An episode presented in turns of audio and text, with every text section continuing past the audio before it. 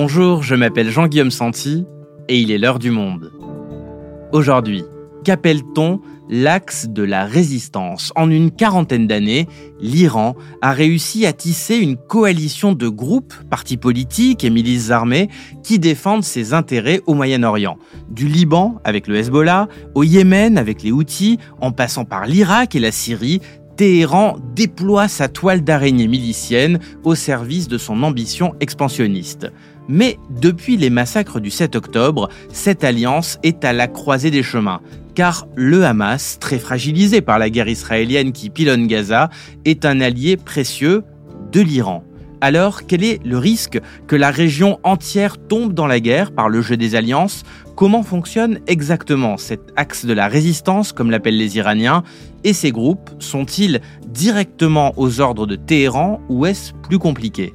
Pour le savoir, je reçois aujourd'hui Alain Frachon, éditorialiste au Monde et spécialiste des relations internationales.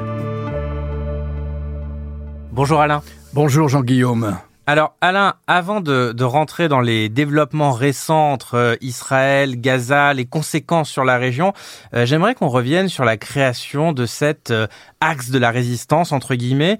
comment est-ce qu'il s'est formé initialement? Dans quel but?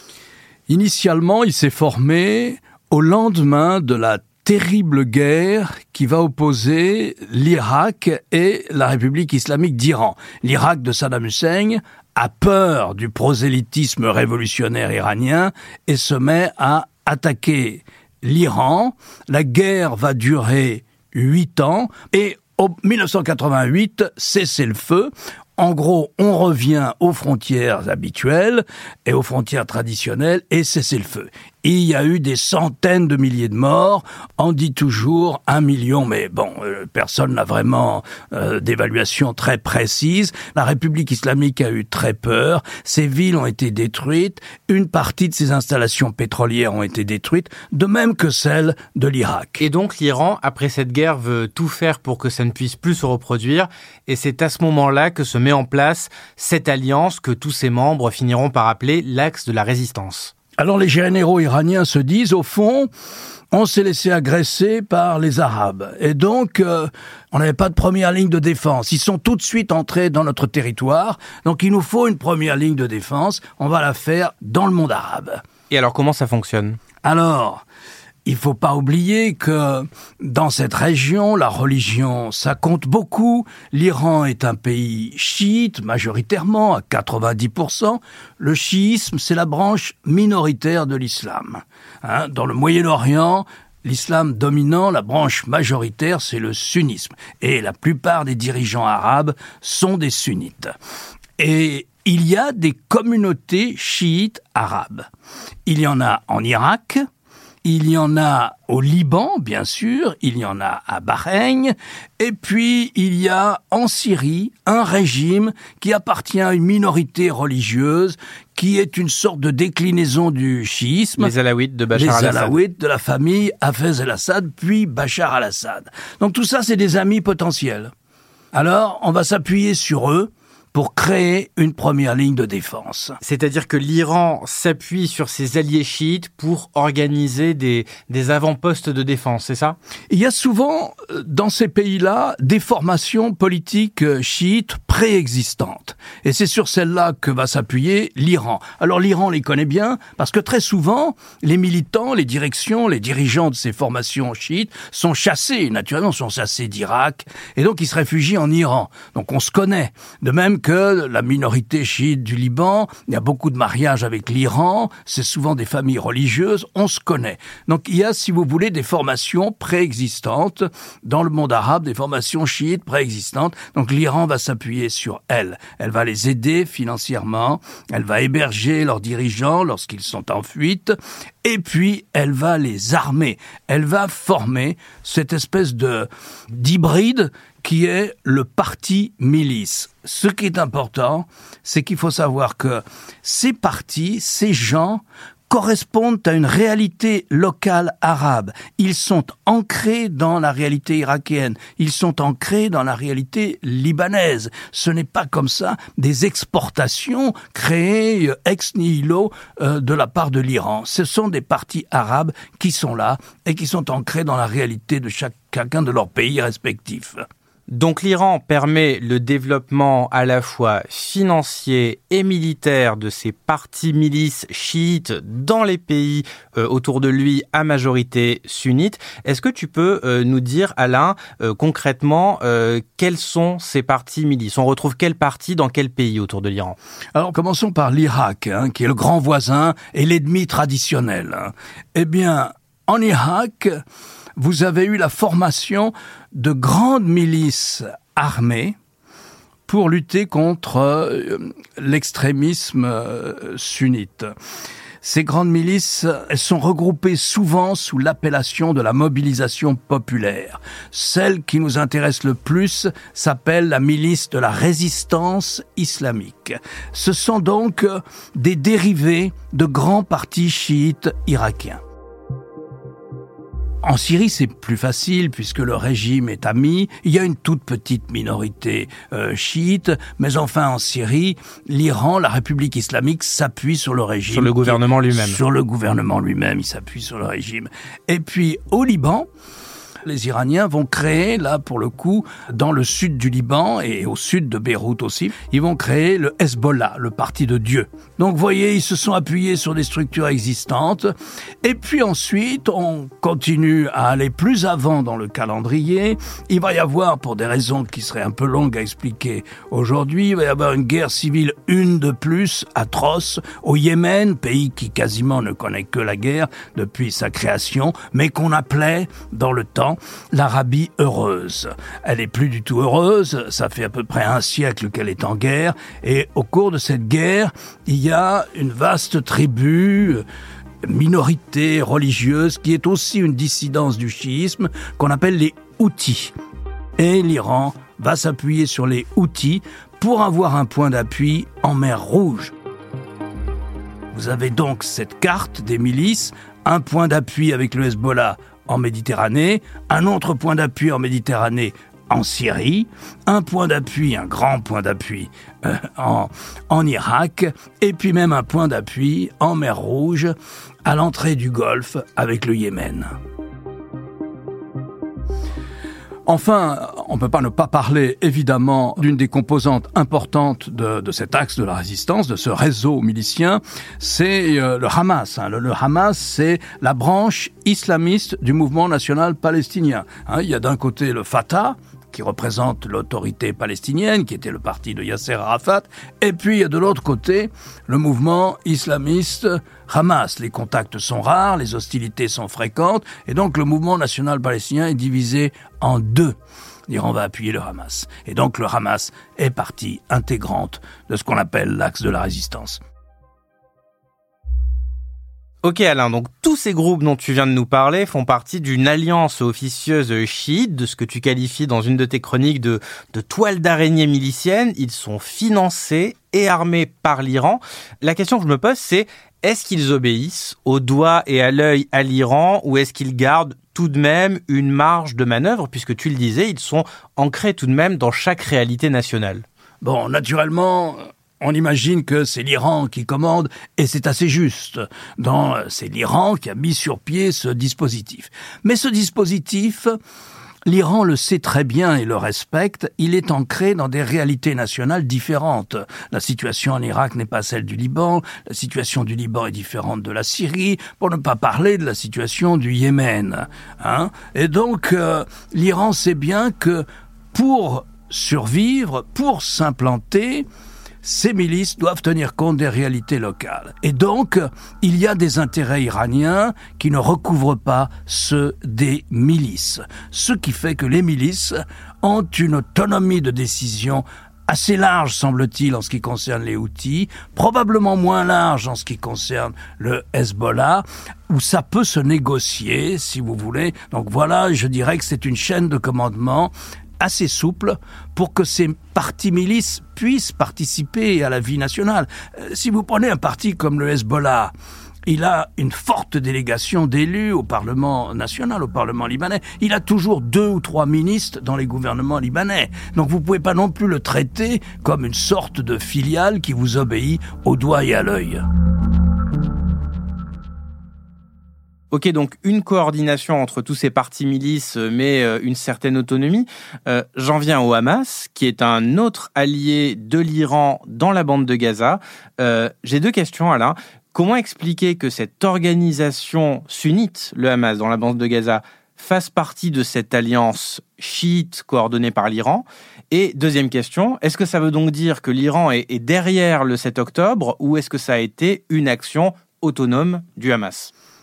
Alors, première question, euh, il faut revenir au, au début, de, au slogan, à la rhétorique, à l'idéologie, si vous voulez, au corpus idéologique de la révolution islamique euh, iranienne. Elle a toujours voulu s'implanter dans le monde arabe. Elle a été très prosélyte au début. Il y avait même une sorte de missionnarisme iranien pour étendre ce type de régime au monde arabe. C'est pour ça que le monde arabe a pris peur tout de suite.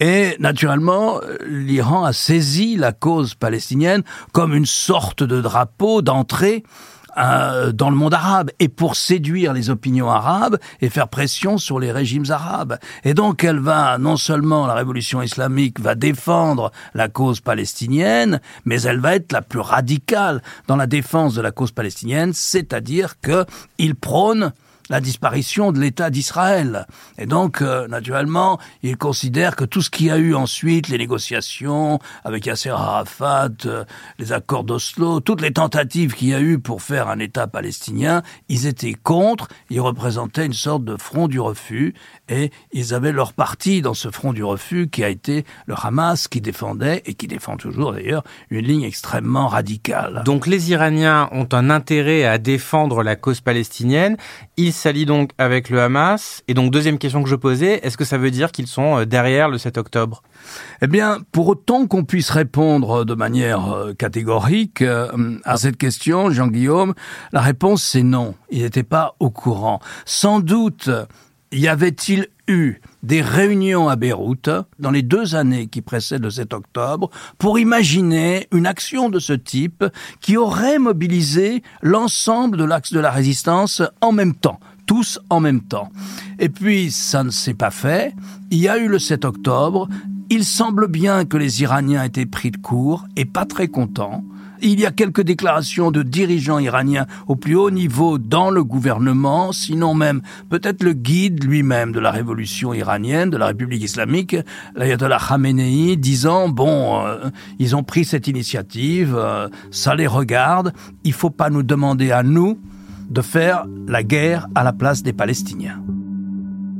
Oui, parce que ça pose la question maintenant de la forme que prendra la solidarité euh, de fait de l'Iran avec le Hamas. Est-ce qu'ils sont prêts aujourd'hui à soutenir euh, militairement, à entrer dans une guerre par soutien euh, avec leurs alliés? Tu nous dis qu'il semble que non donc. Il semble bien que non pour plusieurs raisons. D'abord, quand vous allez en Iran, quand vous voyagez en Iran, moi j'ai habité l'Iran les premiers temps de la révolution, ce n'est pas une opinion publique très sensible à la question palestinienne. C'est pas comme l'opinion publique arabe, hein, qui est blessée collectivement.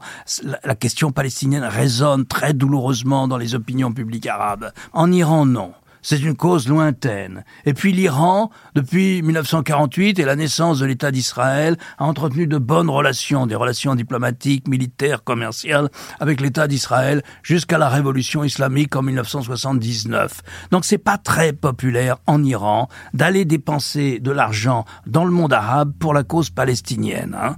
Mais afin d'asseoir sa volonté d'expansionnisme dans le monde arabe, le régime de la République islamique a revendiqué d'être un des porte-étendards, un des porte-drapeaux les plus solides de la cause palestinienne. Donc d'un côté, il y a la rhétorique du régime et de l'autre côté, il y a la sensibilité de l'opinion publique.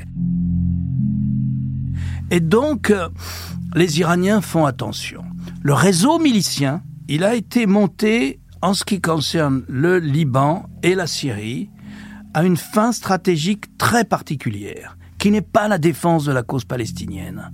c'est un réseau de missiles, 150 000 aux mains du Hezbollah, dont certains peuvent atteindre les grandes villes, toutes les grandes villes d'Israël, euh, Jérusalem, Tel Aviv, Haïfa, et faire des destructions substantielles. Ce réseau, il est là pour dissuader Israël ou les États-Unis de mener des raids contre le programme nucléaire iranien. Il n'est pas là pour la défense d'un parti palestinien comme le Hamas. Donc si je te suis bien, euh, le régime iranien est, un peu coincé entre d'une part la, rhétorique belliciste euh, qu'il déploie et, d'autre part l'opinion publique euh, qui ne semble pas très allante pour aller défendre militairement la cause palestinienne aujourd'hui. Alors comment est-ce qu'ils ont réagi? Les Iraniens ont réagi en se servant du réseau milicien qu'il y a dans le monde arabe en se servant de cet axe de la résistance. C'est de manière indirecte, par procuration, qu'ils ont manifesté leur solidarité avec les Palestiniens du Hamas et les Palestiniens euh, de Gaza. Donc, vous voyez, nous sommes solidaires. Euh, les États arabes, à part faire un plan de paix, proposer un plan de paix, ne vous aident pas. Eh bien, nous, nous vous aidons grâce à ce réseau que nous avons de milices pro-iraniennes. Nous venons à votre aide. C'est une manière de ne pas risquer une confrontation directe avec Israël ou avec les États-Unis et euh, ce dont l'Iran ne veut absolument pas. Donc concrètement, tu fais référence aux actions du Hezbollah? Alors concrètement, je fais référence aux actions du Hezbollah, notamment, mais pas seulement, à côté du Hezbollah, il y a eu les milices irakiennes qui étaient déployées en Syrie comme en Irak, qui ont attaqué les bases américaines en Irak. Hein, il y a encore 900 soldats euh, en, Syrie, euh, dans le nord-est de la Syrie, et puis il y a encore euh, deux ou plusieurs bases américaines en Irak avec 2500 hommes. Elles ont essuyé des tirs de missiles des milices irakiennes, et les Américains ont répliqué sur ces milices. Le front le plus chaud, le plus difficile, c'est celui du Hezbollah, bien sûr. C'est celui de la frontière libano israélienne. Depuis le 9 ou le 10 octobre, le Hezbollah a commencé à tirer des missiles, de l'artillerie, des roquettes de l'autre côté de la frontière. Et les, naturellement, les Israéliens ont répliqué. Mais on a l'impression que les uns et les autres, Iraniens, Hezbollah, milice Hezbollah, comme les Israéliens, ne cherchent pas à entrer dans une guerre totale. Et il y a un autre allié de l'Iran qui a répliqué alors qu'on ne s'y attendait pas, ce sont les Houthis au Yémen. Alors les Houthis en mer Rouge, eux, disposent d'un arsenal très impressionnant de milices. C'est une des caractéristiques des milices, c'est qu'elles fabriquent souvent elles-mêmes leurs missiles, ou elles les assemblent. Donc elles ont développé des industries d'armement. Vous voyez, on n'est on pas dans la petite milice de, de campagne. Les outils, eux, contrôlent tout le nord du pays. Ils ont des industries d'armement. Ils ont des missiles balistiques. Ils ont des drones. Ils ont des systèmes radars.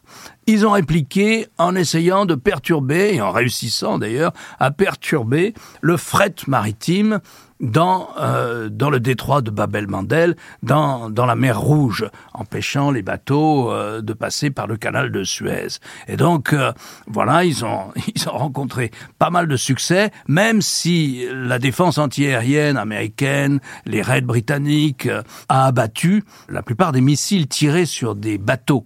Mais enfin, la manière des outils de répondre, c'est de dire, écoutez-nous, tant qu'il n'y a pas de cessez-le-feu à Gaza, eh nous allons perturber le fret maritime international. Et c'est quand même une voie d'eau importante, puisqu'elle représente presque 12% du commerce maritime mondial. Voilà la réponse des outils. Nous sommes les hommes de Dieu. Nous ne craignons pas la mort. Nous jurons à Dieu, à l'Amérique et à Israël que si vous n'arrêtez pas d'attaquer nos frères de Gaza, nous ferons rougir la mer de votre sang.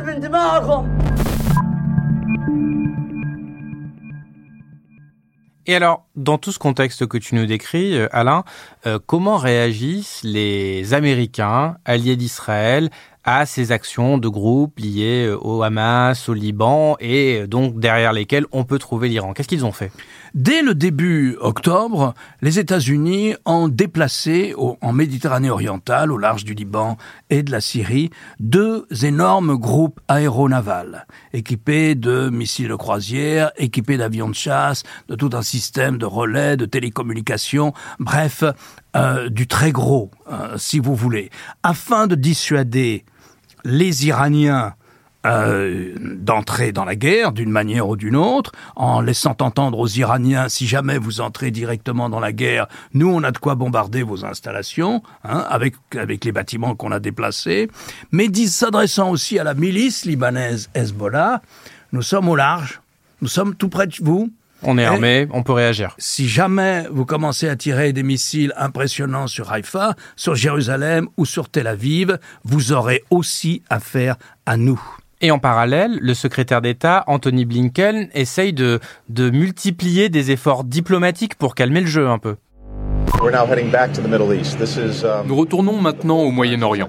C'est la quatrième fois depuis le 7 octobre que je me rends dans la région. Uh, Et nous y sommes à un moment qui reste incroyablement difficile pour la région, à la suite des attaques du 7 octobre contre Israël.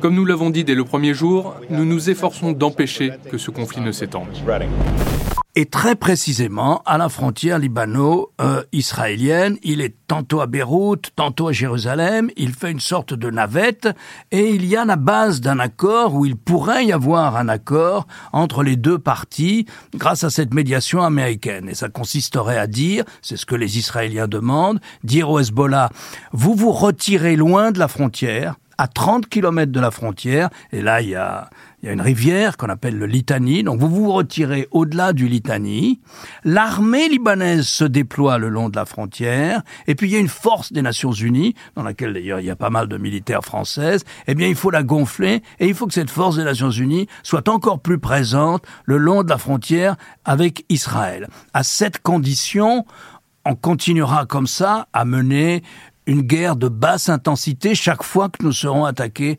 par euh, l'artillerie lourde du Hezbollah. Ça, c'est sur la table. C'est pas encore négocié, mais c'est possible. Dernière question, Alain, pour euh, conclure cet épisode. On a l'impression, à tout ce que tu nous as décrit, que tous ces acteurs, ils se regardent un peu en chien de faïence, ils se provoquent, mais ils ne vont euh, pas suffisamment loin pour vraiment provoquer un embrasement régional parce que euh, sur le papier, personne ne semble avoir intérêt à ce que la région s'embrase. Est-ce que ce risque, il existe malgré tout? Tous les militaires vous diront que ce risque existe. Et comment ça se présente? Les Israéliens ont pris le risque d'attaquer un immeuble dans le sud de Beyrouth et d'aller tuer le numéro 2 du mouvement palestinien Hamas en plein territoire du Hezbollah. Donc c'est un défi. Comment tu vas répondre à ça? Je te défie, je viens sur ton terrain, je viens dans ta ville. Comment tu vas répondre à ça? Le Hezbollah a répondu avec des tirs de basse intensité, peut-être à la demande de l'Iran précisément. Mais vous ne savez pas, le Hezbollah de son côté peut se dire tu me ridiculises auprès de l'opinion publique libanaise, tu me mets dans une position où pour continuer à exister euh, comme en héros de la cause palestinienne au Liban, je dois répliquer très durement. Et je vais tirer un missile sur la ville la plus proche, sur Haïfa. Et il arrive et il tombe sur une école, un hôpital, euh, que sais-je. À ce moment-là, les Israéliens disent c'est inadmissible. Nous rentrons avec des blindés au Liban et nous allons occuper le sud-Liban. C'est comme ça que les guerres commencent. Merci Alain. Merci Jean-Guillaume.